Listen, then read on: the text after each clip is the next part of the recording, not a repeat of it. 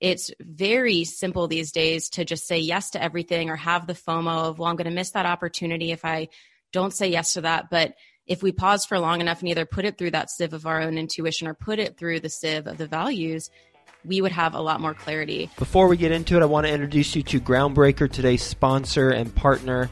They are an all in one suite of tools for small to medium sized real estate syndicators. They've got a special focus on real estate syndicators with 1 million to 100 million assets under management. They help you increase productivity and investor satisfaction by automating fundraising reporting and investor relations through elegant and powerful workflows built by syndicators for syndicators. Groundbreaker will help you scale your business without the need to scale your overhead. So they're going to help reduce your costs because of the admin team that won't need to be as large. And they're going to help you reduce your risk of data breach because of the security systems that they have in place. They'll help you increase your revenue by growing your assets under management because you're going to be allowed to focus on the things that are most important, like business growth and operations, not those administrative logistics. And ultimately, they're going to help you elevate your company's brand and professionalism and investor experience because your investors are going to enjoy having this platform with all their information versus however you're currently doing it. Three things specifically about Groundbreaker I personally like. One, super easy to use from an investor standpoint and from a general partner standpoint. Two, it allows investors and general partners to fund electronically, meaning that a limited partner can complete their entire subscription and funding cycle without leaving the platform. And on the general partnership side, for distributions, you can set it up so that you can trigger bulk ACH payments within the platform. And then last thing I really like about Groundbreaker is it's well, it's cost effective. It's healthy to the bottom line. Their basic plan allows sponsors to sign up for as little as $100 per month with no limits on deals or investors. And you can read all about the pricing on their website. Speaking of their website, it is groundbreaker.co forward slash Joe, J O E. And when you go there, groundbreaker.co forward slash J O E, you're going to get access to a pitch deck that the Groundbreaker team created so that you have a template should you want to use that and customize it for your own deal. So go to groundbreaker.co forward slash Joe. Quick disclaimer the views and opinions expressed in this podcast are provided for informational purposes only and should not be construed as an offer to buy or sell any securities or to make or consider any investment or course of action.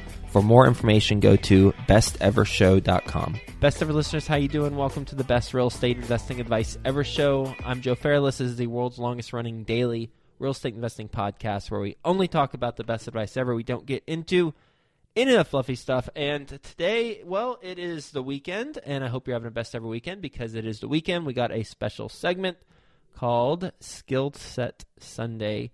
And the outcome of today's conversation is to make sure that we are setting up our businesses to do more of what we really want to do and not just setting up a business to create a business.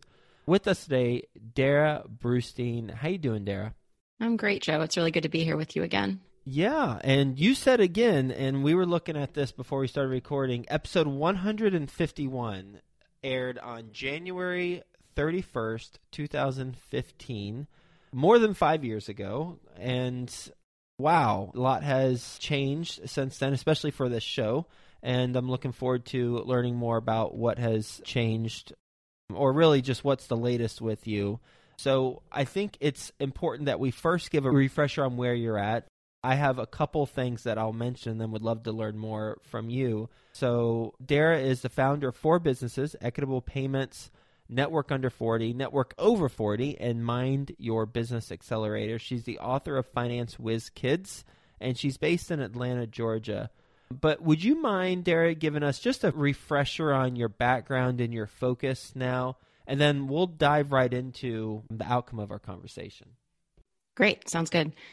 After spending a decade plus building most of those businesses that you just rattled off so eloquently, I hit a point where I realized, much like you teed up at the top of the show, that I had been building these businesses thinking just bigger is better and more is always more. And I'm hitting all these metrics that other people are celebrating and glorifying. But when I looked around, I thought, the life I'm living is not at all commingling with the things that I say I value, like growth and learning, connection, things of that nature. And I have really eschewed those in favor of growing this business for the sake of that alone. And I was burnt out and sort of miserable. And I thought, well, what's the point of doing this if this is the outcome? And I sat back for quite some time and it just sort of occurred to me that the thing people were asking most of me about three years ago now was how do you live the life that you do? Because when I started to make that realization, I decided that I would shift all of my businesses to a place that would actually support the life that I wanted, which was about 50% travel, which allowed me to be at the milestones of people I cared about. It allowed me to constantly be learning and growing and collaborating with people whom I admired and respected intellectually and all these other things. So I began to shift my career at that point to one of coaching and consulting entrepreneurs who were burnt out and felt like their business was running them.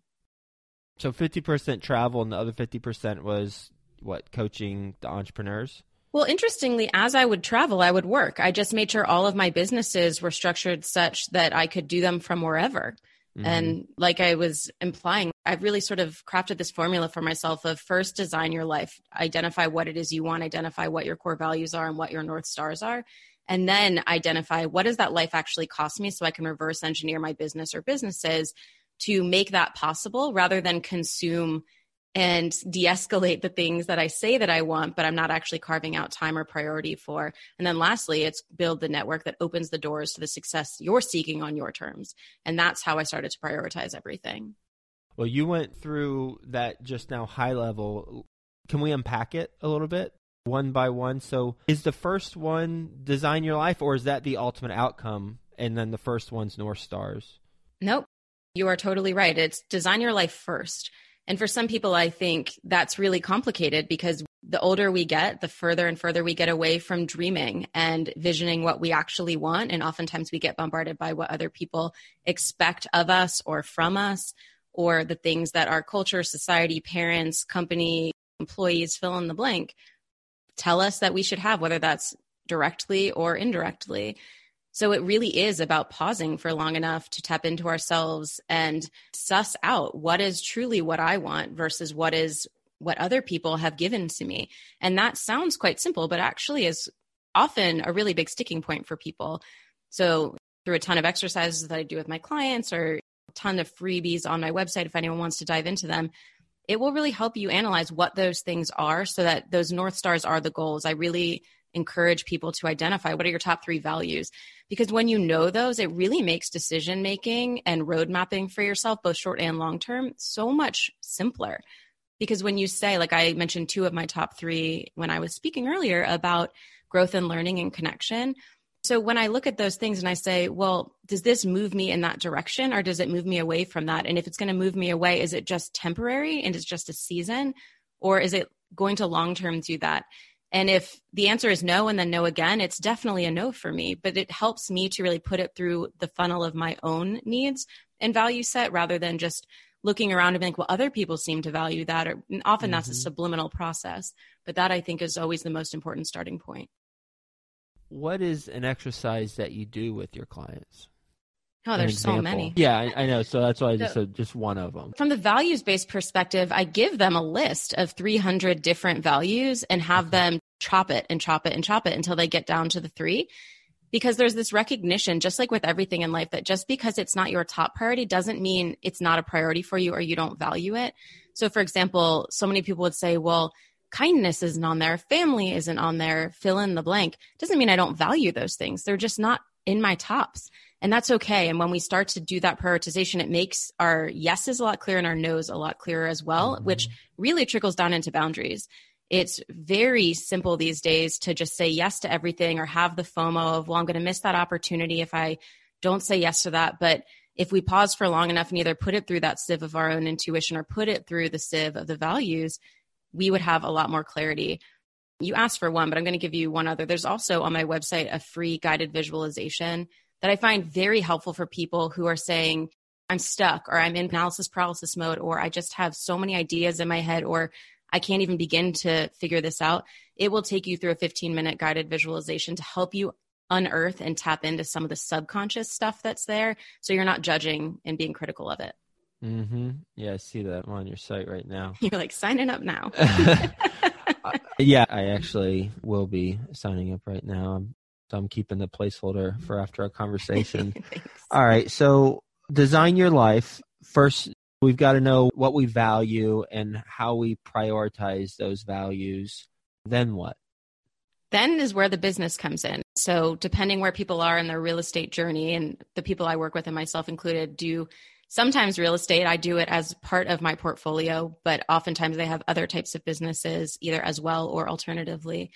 And it's really about either making sure that the business that you are going to start and grow aligns and elevates what that is and doing some profit planning and projection based on if I'm going to do this product or the service or invest in these cash generating cash flow real estate opportunities is it going to get me there? And how much of that do I need to do? And how does that either elevate or diminish the goals that I have set for myself because now I know what that life looks like in a longer term scale, typically a five to 10 year roadmap. And I know what it's going to cost and what is the real roadmap to get this business to shoot off that type of cash to me, not just obviously revenue from the business, because obviously you have to take out expenses and taxes and whatever else to get you to that number. And that's when we know is this business going to really do that for me, both from a time perspective and a financial perspective?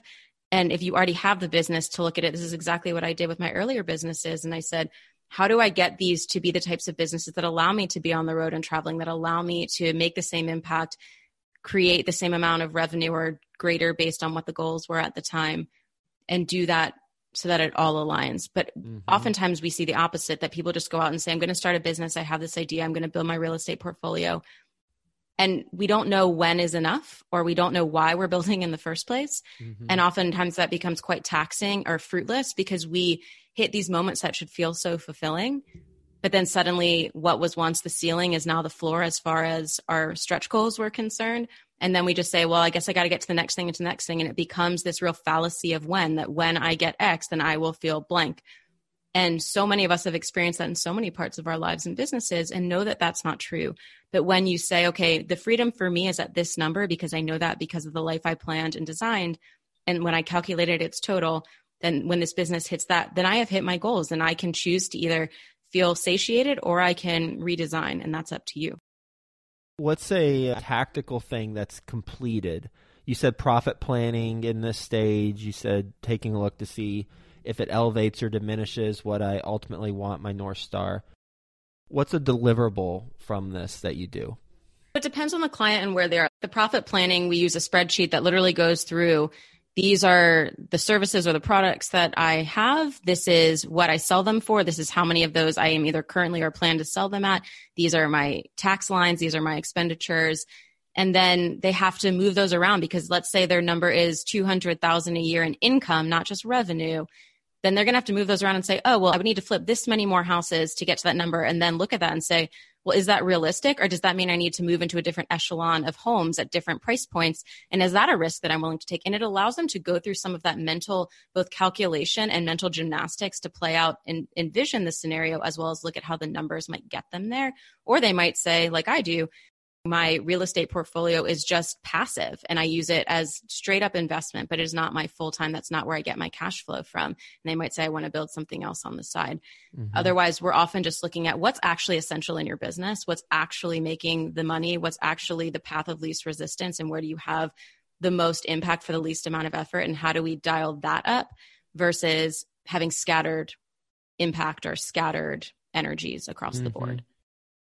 That makes a lot of sense. I can tell you firsthand when I focus on my strengths and I'm not focused on a bunch of different stuff, then the overall business benefits versus if I'm scattered across the board. Well, and I think that comes down to a mindset thing. And I do this all the time too, where we think if we're busy and oftentimes it's artificially busy or we're feeling productive because we're checking things off, that it makes us feel good. It makes us feel like we're moving things forward when really if we really look at the impact of the things that we're putting our energies into oftentimes we can narrow it down to a much smaller list delegate out other things or get rid of them altogether. And then oftentimes it opens us up to some of those mindset concerns because this is always where my clients get into the mindset hurdles that no matter how much you think you have your stuff together we all have mindset and narratives that are holding us back. It's the doubt, it's the fear, it's the what are people going to think, the what if I fails, the am I good enough, the they're already doing it, that you fill in the blank.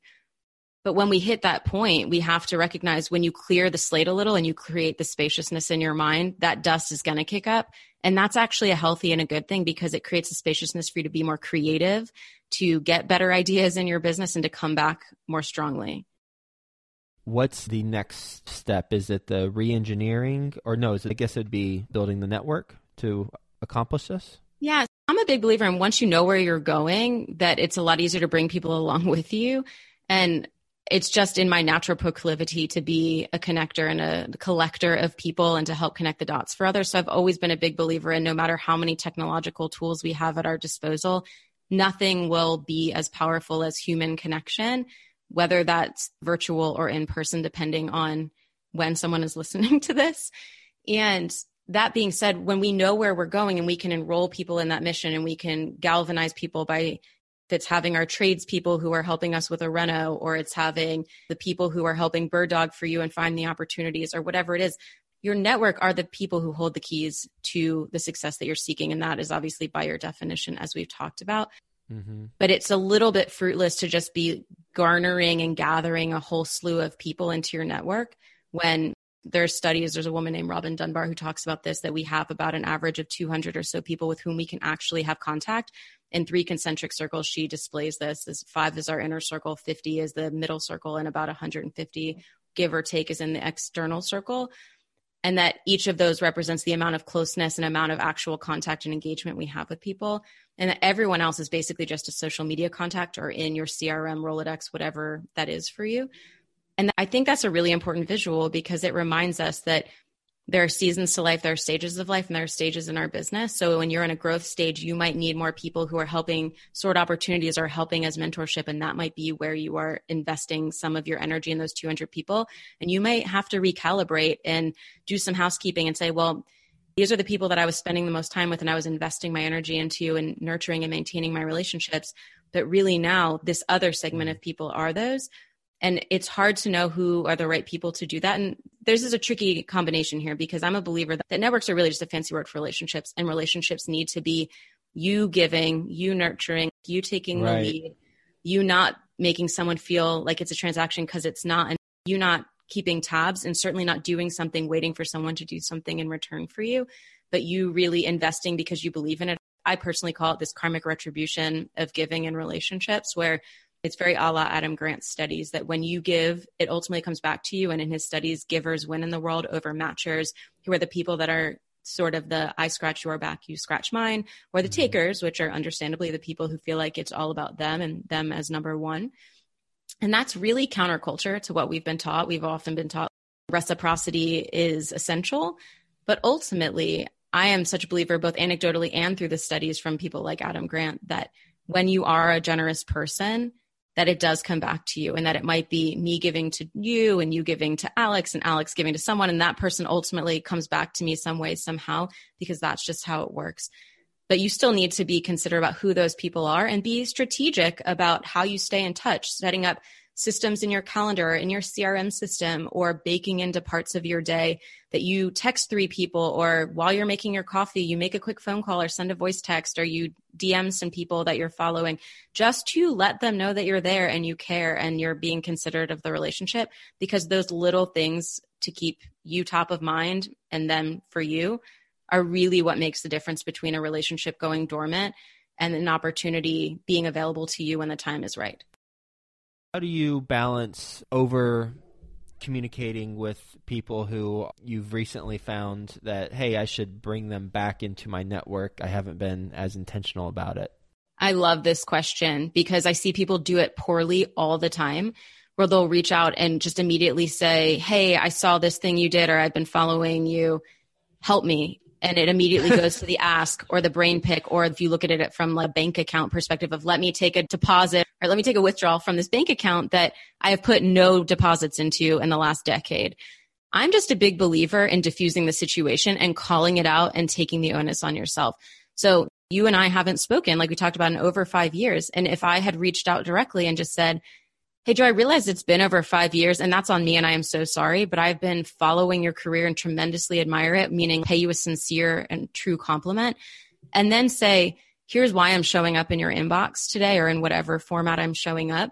And if you're going to be asking something of that person or you want to get them to be interested, then you have to make it something that's both quick and palatable for them and isn't something you can just find on one of your podcasts or on their website or on some other place that they put information out there and make it something that's going to make them want to help you. It doesn't ask for too much of them.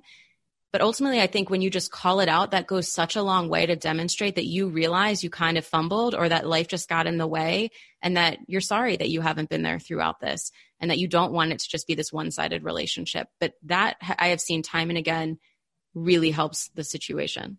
I'm glad that you elaborated on that. As it relates to this thought process of designing our life so that we're spending the time doing what we truly want to do versus just mindlessly doing things because that's what we wanted before or because maybe someone else wanted it or whatever the reason. Is there anything that we haven't talked about before we wrap up that you think we should? Whew, another tough one. Sometimes I just let my intuition kick in and tell me who is going to need what message today. I think a lot of it really does come back to the mindset piece and that I'm really glad that there's a lot of well reputed entrepreneurs like Sara Blakely and other people who are these billionaires in the world who are talking openly about this idea that success is not something that we can have if we don't first tackle the mindset stuff and we don't continue to tackle it. And no matter who we are, no matter where we are in the span of our business, by just the fact of us being entrepreneurs, we are growth oriented and we are pushing ourselves into terrain we've never been in before, which means naturally at some point you're going to be uneasy and uncomfortable. So, getting more comfortable with that discomfort and with uncertainty and saying, What's coming up for me? Why is it feeling this way? Is this narrative mine? Do I want this? Does it serve me? Like you were hearkening to before was this something that did serve me, whether it's like an actual thing or a mindset or a thought or not? Because sometimes that can be the key differentiator to unlock an entirely new portal for us. How can the best ever listeners learn more about what you're doing? You can head to my website and grab some of those freebies if you'd like. It's just darrah.co, D A R R A H dot C O.